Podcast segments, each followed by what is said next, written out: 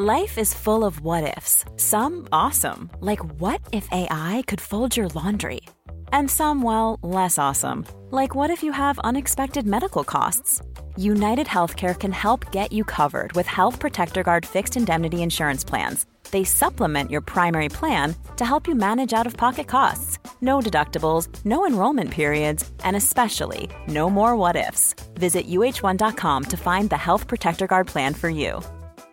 It's that time of the year. Your vacation is coming up. You can already hear the beach waves, feel the warm breeze, relax, and think about work. You really, really want it all to work out while you're away. Monday.com gives you and the team that peace of mind. When all work is on one platform and everyone's in sync, things just flow wherever you are. Tap the banner to go to Monday.com.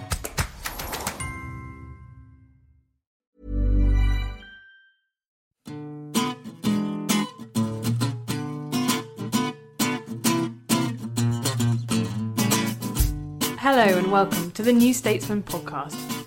I'm Deputy Editor Helen Lewis, and this week I talked to George Eaton and Stephen Bush about the fallout from the first all Tory budget for nearly two decades. Then Barbara Speed and I look behind the curtain at Reddit, the website that produces most of the news you see in the newspapers. Now, yesterday, George Osborne stood up in the House of Commons facing a wall of noise and delivered the first Tory budget in nearly two decades. He was, he claimed, free from the shackles of the Lib Dems. But what did he offer? I'm joined by our politics editor George Eaton and Staggers editor Stephen Bush to discuss the fallout from a true blue budget. George, first of all, just give me the the overnight reaction to this. The the headline that's come out of it obviously is is the living wage. Mm, so there's been some pushback against it in that it's a living wage only on George Osborne's definition. Uh, the planned level of 720 for next year falls below the current voluntary living wage rate of 785, um, and that obviously excludes London. And the other key point that Labour and campaigners are making is that the current living wage rates take into account in work benefits. They assume that support will be given to those in work, and of course. Uh, George Osborne has made significant cuts to tax credits. I was astonished to look at. I mean, the Daily Mail do a very. I don't know where they get their figures from. Even when I worked there, I never knew where they got their figures from. They would just sort of appear. I presume they come from the Red Book. They um the kind of how different um you know families are affected, and it said you know high earning couple you know plus two hundred pounds a week, pensioner couple plus a couple hundred pounds, low income jeweler dual earner family with children losing two and a half thousand pounds a year, and that to me that's that's serious money that people are going to feel in their pockets. Is that is that really going to you know, is that really going to continue that the narrative of this this budget is going to be Osborne attacks the scourge of low pay? Yes, I mean, I think that is the big question. Everyone's recognised yesterday's budget was very politically smart, and it, undoubtedly the living wage did give him some cover, and you can see how it took the wind out of Labour's sails as they tried to um, attack his cuts to tax credits. But yes, there are a lot of people who are going to be poor as a result of the budget who will not be compensated or anyway anything close to it from the tax cuts, the rise in the personal allowance, and this new um, living wage. But whether that will harm the Tories significantly is is an open question because there was of course a lot of pain in the last Parliament. People's tax credits were were cut then. Um, there was anger about austerity, but it didn't translate into a, a, victory for Labour. And I think that's why you saw in her response yesterday, Harriet Harman doesn't want Labour just to appear a repository of protest, but to be a responsible opposition party. And that means they are going to oppose most of the cuts to tax credits, but they will support measures like the benefit cap, the budget surplus law, and uh, the public sector 1% pay cap. And Stephen, for the withdrawal of tax credits, the rationale is that, in fact, actually by subsidising employers to be able to employ people on low wages, they, they've they've encouraged employers to get away with it. Essentially, the idea that taking them away will some. What is the process by which, at that point, employers start paying better wages? Is it because they just simply can't get any staff? Is that the and how long will that take to tr- actually trickle through after people have experienced the cut in the tax cuts? I suppose that yeah, the, the, the theory is that you effectively create moral hazard with tax credits. That you are incentivizing employers to pay less than uh, their employees need to to live on. You would expect some people will, some businesses will make up the difference through wage rises because they'll have to. If say you are a well-known electronics shop who needs you know people who are reasonably chirpy, happy, clean not exhausted from long hours to sell your products next one has you probably will make up the money the people who will be really badly hit will be people who work for small businesses who genuinely can't find the the extra headroom for the raises, or people who work in insecure work. So if they work in an Amazon factory, say.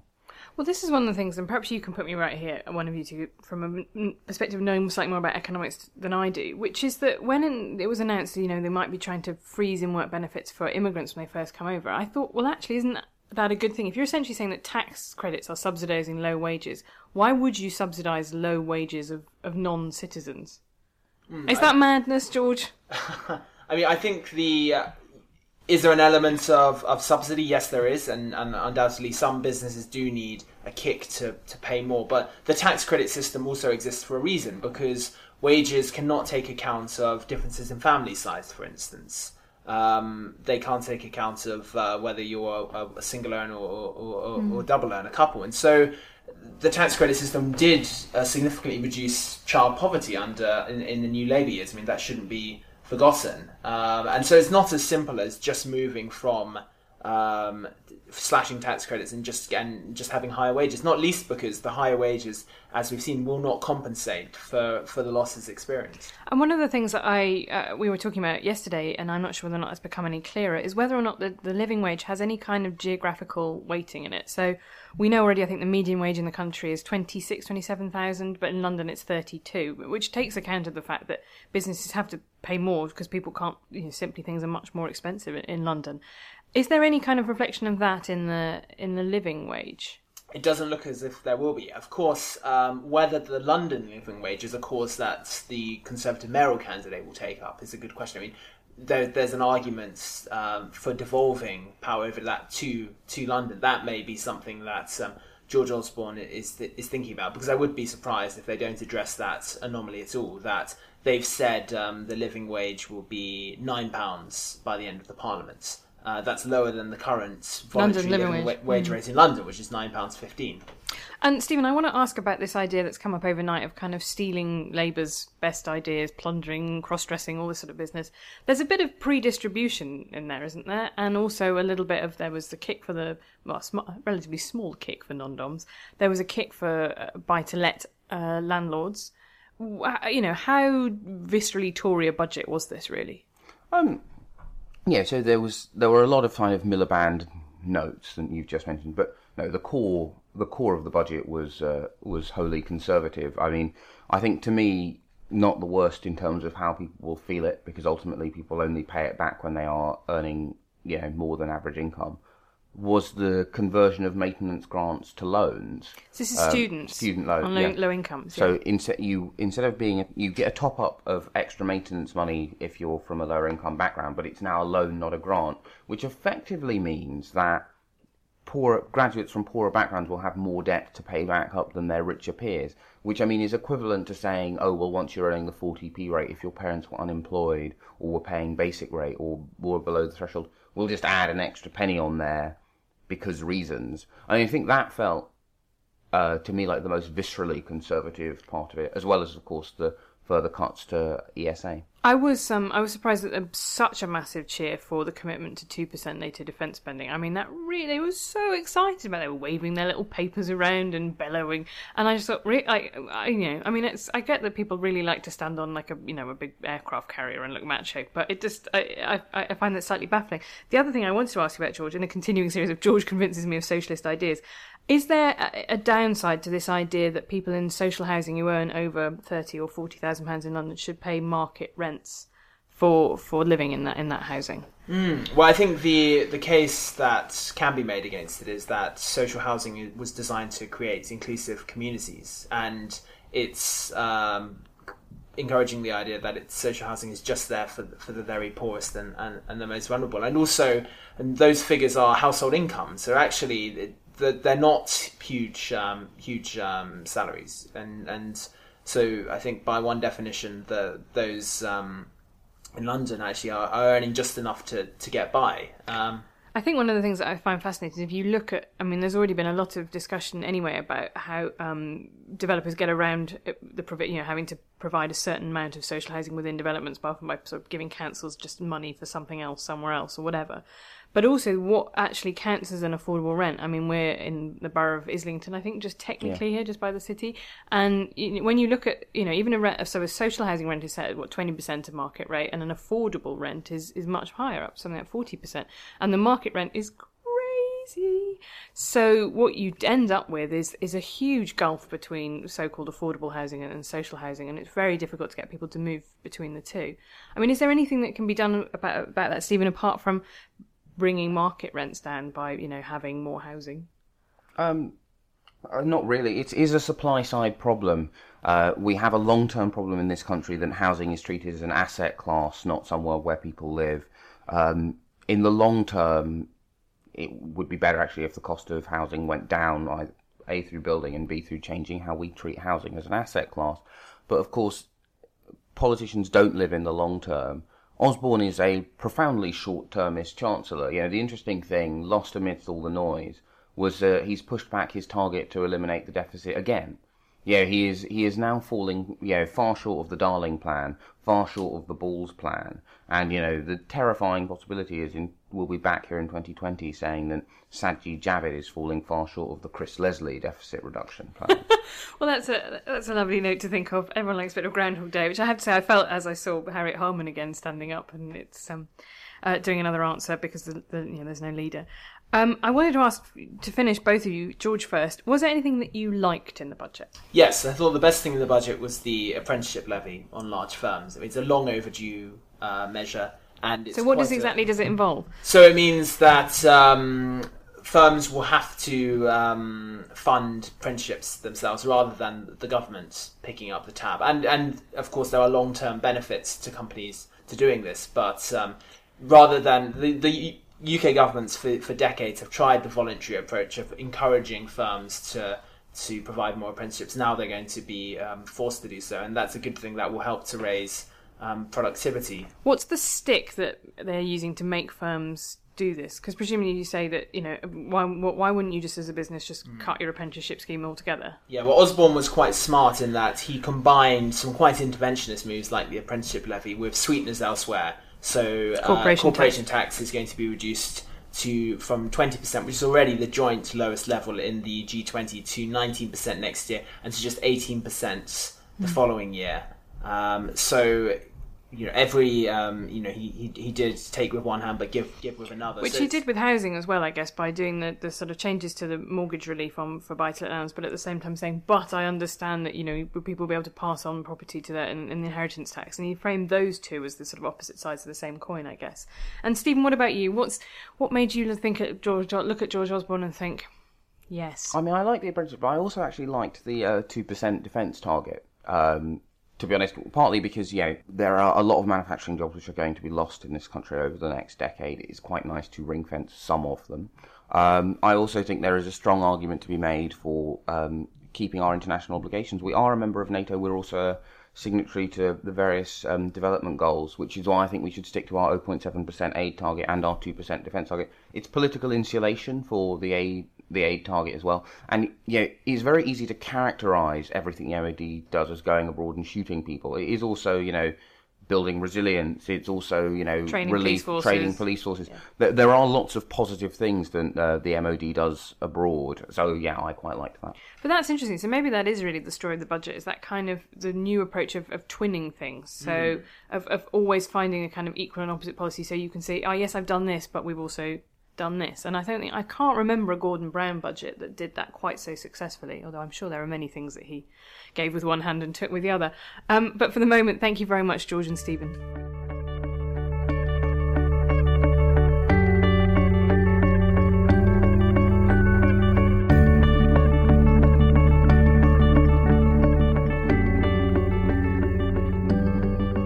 Reddit is one of the most popular and one of the most controversial sites on the internet. It functions as an aggregator where users can post links or photos that they found interesting and other users upvote them. The most upvoted ones end up on the front page. And that front page can drive an enormous amount of traffic. So, unsurprisingly, news websites often enjoy getting stuff on Reddit. They also enjoy nicking stuff off Reddit. Um, but there is a problem in the Reddit ranks, and that's why I'm joined by our tech writer, Barbara Speed. So, first of all, um, tell me what the, the latest Reddit kerfuffle is, and then perhaps we can go a bit more into a history of previous Reddit kerfuffles. Um, so the latest kerfuffle um, in the nature of Reddit is slightly hard to understand, but essentially, uh, quite a popular Reddit employee named Victoria Taylor um, was well, she left the site a few days ago under faintly mysterious circumstances. Um, Reddit users and uh, the team of people who kind of moderate the different sections of Reddit, who are kind of volunteers rather than direct employees, um, are really angry that she's gone, and they basically suspect that management has pushed her out for whatever reason, and the reason this is such a problem is that Reddit operates on these two levels where you have Reddit HQ and then you have all the people who use and also the people who kind of run Reddit on an everyday kind of level. So, for anybody who doesn't perhaps get the importance of, of Reddit, I think there was a brilliant piece, I'm going to say on the Awl, but I'm not sure if I'm entirely right, talking actually particularly about the early days of BuzzFeed. I think, you know, BuzzFeed has, has changed enormously in the last couple of years and now obviously employs a huge number of journalists. But in its very early days, it did rely very heavily on finding content that user generated content on Reddit and kind of repurposing it and packaging it. So you found, you know, lots of people who posted something as like, a, you only had one job, you know, thing that they, you know, shaved uh, someone's head slightly wrongly or painted the lines on a road wrongly and collated them all, you know, into a post where it was like 21 times where somebody who only had one job messed up.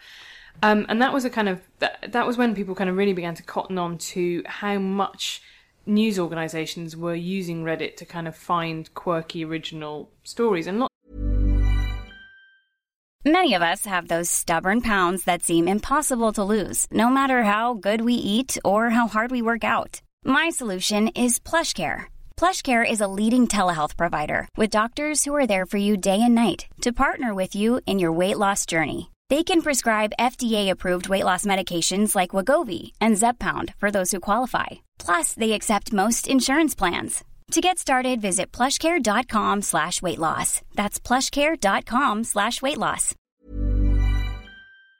lots of things that you know went viral had started off on Reddit. Um, I mean, some of that is totally, obviously, totally legitimate. You find stories anywhere as a journalist, and it's about how much work you put into them, and uh, that that really makes a difference. But can you give me an idea of, of how important Reddit is to the, the news business? I think it's incredibly important in a slightly odd way in that it's not people aren't breaking stories on Reddit, so they're not finding big news, they're not saying Syria has been invaded on Reddit. But it's those kind of weird little stories where if you thought about it, you'd be thinking, how did this news organization find out about this girl's birthday party where something insane happened or this crazy cake that looked really silly? You're And talking about the frozen cake, aren't you? I am talking about the frozen cake. So there was a case where Um, someone had posted a picture of a cake that was supposed to be Elsa from Frozen, but it was. Her eyes were a bit far apart. I think is the Yeah. kindest thing that I can say about it. But then it turned like out an to be baked by like an adorable woman who'd baked it for her local cancer care charity or Yeah. something. And she was like, "I know it's not very good, but I'm not very good at baking. I just wanted to make some money." And this ties into exactly the problem with Reddit because on Reddit, you're a random person posting anonymously, and someone, I think the post said something like, what you expect your cake to look like and then what it actually looks like. And news organizations pick this up as read. They they believe the fact that first the first cake was meant to be made by the same person as the second cake, and when that wasn't true at all. And so they just published all these stories about it. And this poor woman who made this cake was like, and even That's one of my things uh, that I find really interesting about because Reddit relies very heavily on an image uh, sharing service called Imgur, and things kind of get you know. I mean, it's a it's a sort of amazing place of gay copyright infringement abandon in some ways. You know, stuff just gets posted on there, but also it stuff gets stripped of its context and then repackaged with a with a with a with an obviously appealing context for news organisations. So that Yeah. idea of I'm sure that there were some people suggesting this was somebody who was a terrible swindler who ran a cake shop, who you went in and you thought you were going to buy an amazing cake and they delivered you some piece of ass, basically. Mm. Um, and, and that's one of the things that I find really troublesome about it is that there is, is a lot of it is taken at kind of face value by, by news organisations and not really checked. And that's particularly troublesome when you know that so many parts of the internet, you know, I'm thinking of somewhere like 4chan's B-board, you know, absolutely delight in you know, winding up news organisations. I've just been reading um, Whitney Phillips's book, which is called "This Is Why We Can't Have Nice Things," which is about internet trolling, but it's about internet trolling's relationship with the media. Um, and it talks a little bit about there was this craze that got reported in the New York Times. I can't remember what the name of it. It's horrible. It was the idea that there were in slums in, in Africa that were so poor that people were reduced to getting high by sniffing fermented feces and urine that they put in a bottle. So this was one report in the New York Times. It was picked up by the BBC and sort of reported as, you know, mm. in the New York Times this has been said. It then kind of went away for ages. And then after a couple of years, it was picked up by 4chaners who decided they were going to try and pretend that this was a thing that was happening in America, that American teenagers were all doing this because they'd read about it on the internet and like leaving it. And then they mm. faked up photos of stuff and got people to write to school boards and pretend that this was sort of some massive menace. And it worked and it was a sort of kind of like terrible things on Fox News of going like the menace of whatever this thing was called. Fermented feces. Um, yeah, and are your kids huffing feces? and and the problem was that it was it was in, in what way we sort of in journalist circles it always used to call too good to check, which was that it fitted into it. You know, young people always looking for something to get high off. You know, they're so they'll do anything. It had a gross out factor. It was brilliant, um, and that's what kind of internet trolls subcultural trolls, you know, have always been brilliant at finding the stuff the media Yeah. wants, finding the narrative the media wants, and that's one of the things that I find interesting about Reddit is that it's a source of, and it's a it's a kind of meme factory, um, and it creates things that people want. But I'm going to stop boring you about trolls because there is another point here, which is that Reddit has not got a how do I put this? Not got a brilliant history of its approach to anti-racism uh, anti-sexism, anti-Semit, you know, all anti-anti-Semitism, but um, all of those things. So Adrian Chen, who was then a reporter from Gawker, exposed um, a guy called Violentacrez, turned out to be called Michael Brutsch, who'd been a moderator on lots of its most grim threads. So there was like r slash choker bitch and you know all this sort of stuff. Uh, and basically, what had happened is exactly that point you were talking to. Is there are two levels of Reddit? You know, there's actually it's owned by a, a parent company that's related to Condé Nast, which owns a kind of lovely suite of you know brilliantly glossy magazines.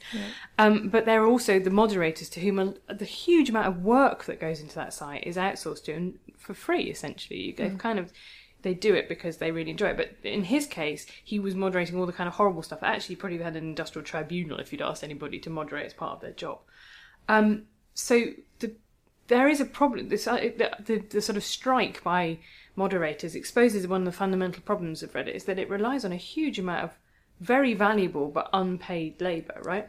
Yeah, exactly. And the whole the kind of catch 22 at the heart of all of this is that those people are motivated by the fact that they see it as this incredibly free outspoken platform and they're really kind of vigilante-esque about that and obviously that is a good thing in some ways but it has really negative downsides so as you were saying certain subreddits which they think they have every right to have that this is the whole point of reddit that we can have fat people hate we can have trans people hate and the current interim ceo um, a few. So this is another kind of revolt that happened a few weeks ago. Um, shut down some of these particularly bad ones, and users responded very, very badly, and, and basically a load of them left the site.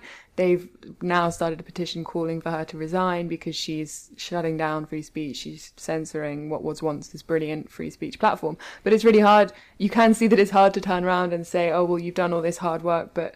We're gonna But it's also quite a good reflection of that internet dictum, which is, you know, if you're, I think it was coined in re- regards to comment sections, but it employs with forums as well, which is like, if your site is full of dicks, it's your fault. Like, you have created mm. the environment in which dicks will flourish. They have created, and that was the problem with the whole ethos of Reddit from the start was about you know that it's a refuge from all these places where your mm. speech is like so controlled and no- one can tell you what to do. And there was similarly big when they closed down all of Violentacrez' threats. So there was one that was got upskirt pictures, and so obviously that's photos of women, sexualized photos of women taken without their consent. Some of them probably were probably underage by whatever place they were in, so they were therefore they were probably technically child pornography. So from a business point of view, never mind an ethical point of view, that's an instant kind of, "Oh, I think I'm probably going to not let you post Yeah. this kind of stuff on there. And actually, 4chan, which is, you know, re- renowned as being, uh, you know, the anarchic space that just anything goes, and people try to be deliberately as as horrific as possible. Obviously, it has a, an absolute ban on, on child pornography. And and now um, Gamergate. um, uh, actually, Moot, the founder, was just like, I, th- I think he just sort of essentially said, "You guys are really boring. Can you please not?" And so they went off and founded 8chan or Infinity Chan or whatever. That was their The own version of it. But um, the the kind of backlash against Ellen Pao has, I mean, it's interesting. It's a female moderator that people are kind of cross about, but that has taken had a very racialized, misogynist aspect to it, hasn't it? The backlash. Yeah, it has, and obviously there are always going to be people who'll say the very worst thing. So it's hard to kind of measure all the users' opinions on that basis. But the petition actually calling for her to leave, which has been signed by over two hundred thousand people, is in kind of in its subtext is incredibly sexist. Like within the first few lines, it's obviously talking about this very specific incident, and then it says Ellen Pao failed in a sexual harassment case against her previous company. This shows that she's willing to sue her way to the top. She's this kind of woman who's coming in and trying to ruin this really open space that we've had and her previous actions prove this but the idea and it's really depressing that you kind of think do all these people genuinely think that the internet should be some brilliant place where you can be a sexist and that if someone comes in and tries to change that they're ruining everything about your site and you just have to get her to leave like it it's a bit depressing that this is clearly what quite a lot of the users think Where do you think it will? How do you think it will play out? it's hard to say. I mean, she was she is only a sort of interim CEO, and she was never going to stay forever. I don't know. I assume that they won't kind of cave to what these people are asking for, um, personally because that would just be really depressing. Um, and she's apologized. She said um, that the kind of main administration has failed in its communication with all those volunteers, and they're obviously trying to get those people back on board by having like a um, a sort of interim person who works between the two levels and is and almost like a union rep really. But I think that's really interesting because for for a lot of time before she was appointed, the way that it worked was very much that Reddit tried to pretend that there was no company behind it. It tried to make that completely invisible. yeah, exactly. So you kind of every so often I would have a jolt and remember that like this thing that I was writing about or reading about that was posting this like some of the worst Mm. stuff I've seen on the internet. Um, was actually owned by like a proper incorporated company with offices A and media company, no less. and a, yeah. you know, and, and presumably like a coffee machine and stuff like that. Because it was very much. I mean, 4chan is, as far as I know, just like is is not commercialized in in any sort of sense. But mm. the other thing that was fascinating was the fact that you know Reddit is worth a huge amount, even if not necessarily in kind of market value, but in terms of the traffic it delivers to news sites. Mm. I mean, you know, we've seen it here that if you get something on the front page of Reddit, then you know, nail down your server because it's going to get pretty hot. Mm. It's it's astonishing in how its importance in the news landscape, and yet it doesn't. It sort of flies totally below the radar. But yeah, I mean, this was something that was kind of at the heart of the most recent problem because one thing that people were saying was that Victoria Taylor had resisted Reddit's attempts to commercialize the section that she looked after, which is called Ask Me Anything, which is one of the site's most popular and mm. kind of most mainstream sections, in that it has President Obama being asked questions by Reddit users, and it's kind of it's sort of the nice side of Reddit, really, and it has this kind of great internet openness, and it's also interacting with the real world, and people are verified so that you know who you're talking to. Um, and so, yeah, there was a suggestion that the administration was trying to kind of get money out of this section's popularity, and that she didn't like this. So the way that the other moderators kind of rallied behind her But is that's quite not interesting. unreasonable, is it? If if if Reddit as No, a company, no. this is what I mean about kind of hiding the kind of corporate structure Mm. of it. Because if you're a mo- uh, an unpaid moderator, I'm sure many of these people are spending you know, 20 hours a week moderating, it. and, and some of that you do yeah. for the love. But at some point, you think people must turn around and go, "Well, hang on a minute, you're making someone's making a huge amount of money this, and I'm not getting anything." It's very hard to run that kind of communitarian ethos when somebody is. I mean, Wikipedia has its own problems with with recruiting moderators and who the makeup of those moderators, but at least it's got a very clear top to bottom ethos that nobody's making a huge amount of, Yeah. of money out of it. Everybody's doing it because they believe that it is a sort of a utopian project. Mm. It- It's harder to make that case with regards to Reddit, I suppose.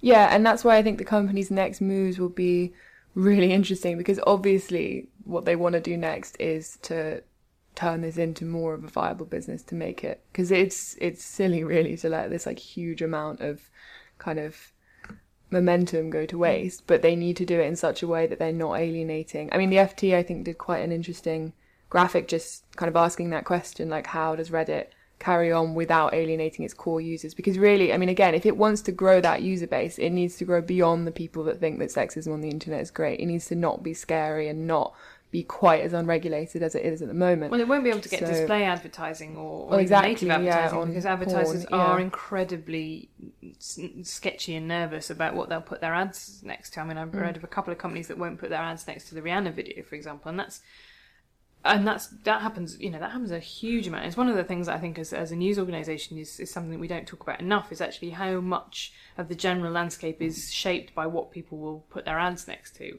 and what kind of content they prefer to be seen next to. And because we all rely on advertising uh, money to sustain ourselves what that you know what that is pressure is it drives us in. But in the case of reddit i think it probably drives it in quite a good direction because people go hmm actually you know um, I don't want to be on uh, like advertising my nice, I don't know, picnic hampers ne- on r slash rape that ass or whatever, and that that is going to become a hard decision. You know, does the company pick advertisers over users, and the users that probably, you know, are on those subreddits are are the most vocal because they feel.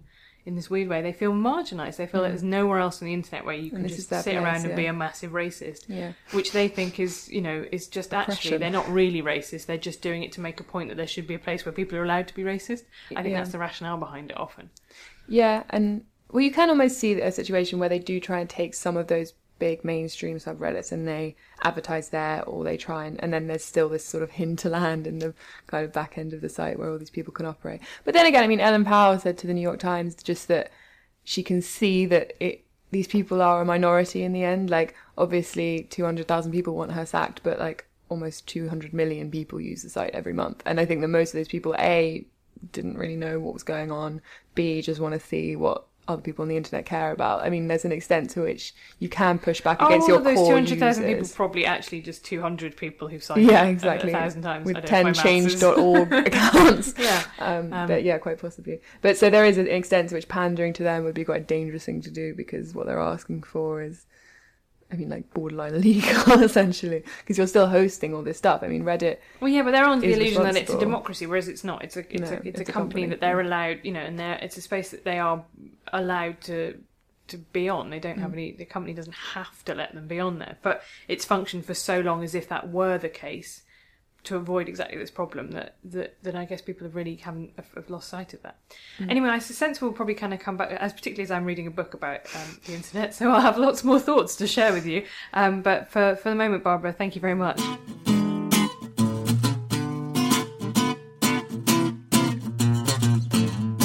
You've been listening to the New Statesman podcast presented by me, Helen Lewis, and produced by Anna Leszkiewicz. You can find us every week at newstatesman.com forward slash podcast or on iTunes. Our theme music is Devil with the Devil by the Underscore Orchestra, licensed under Creative Commons.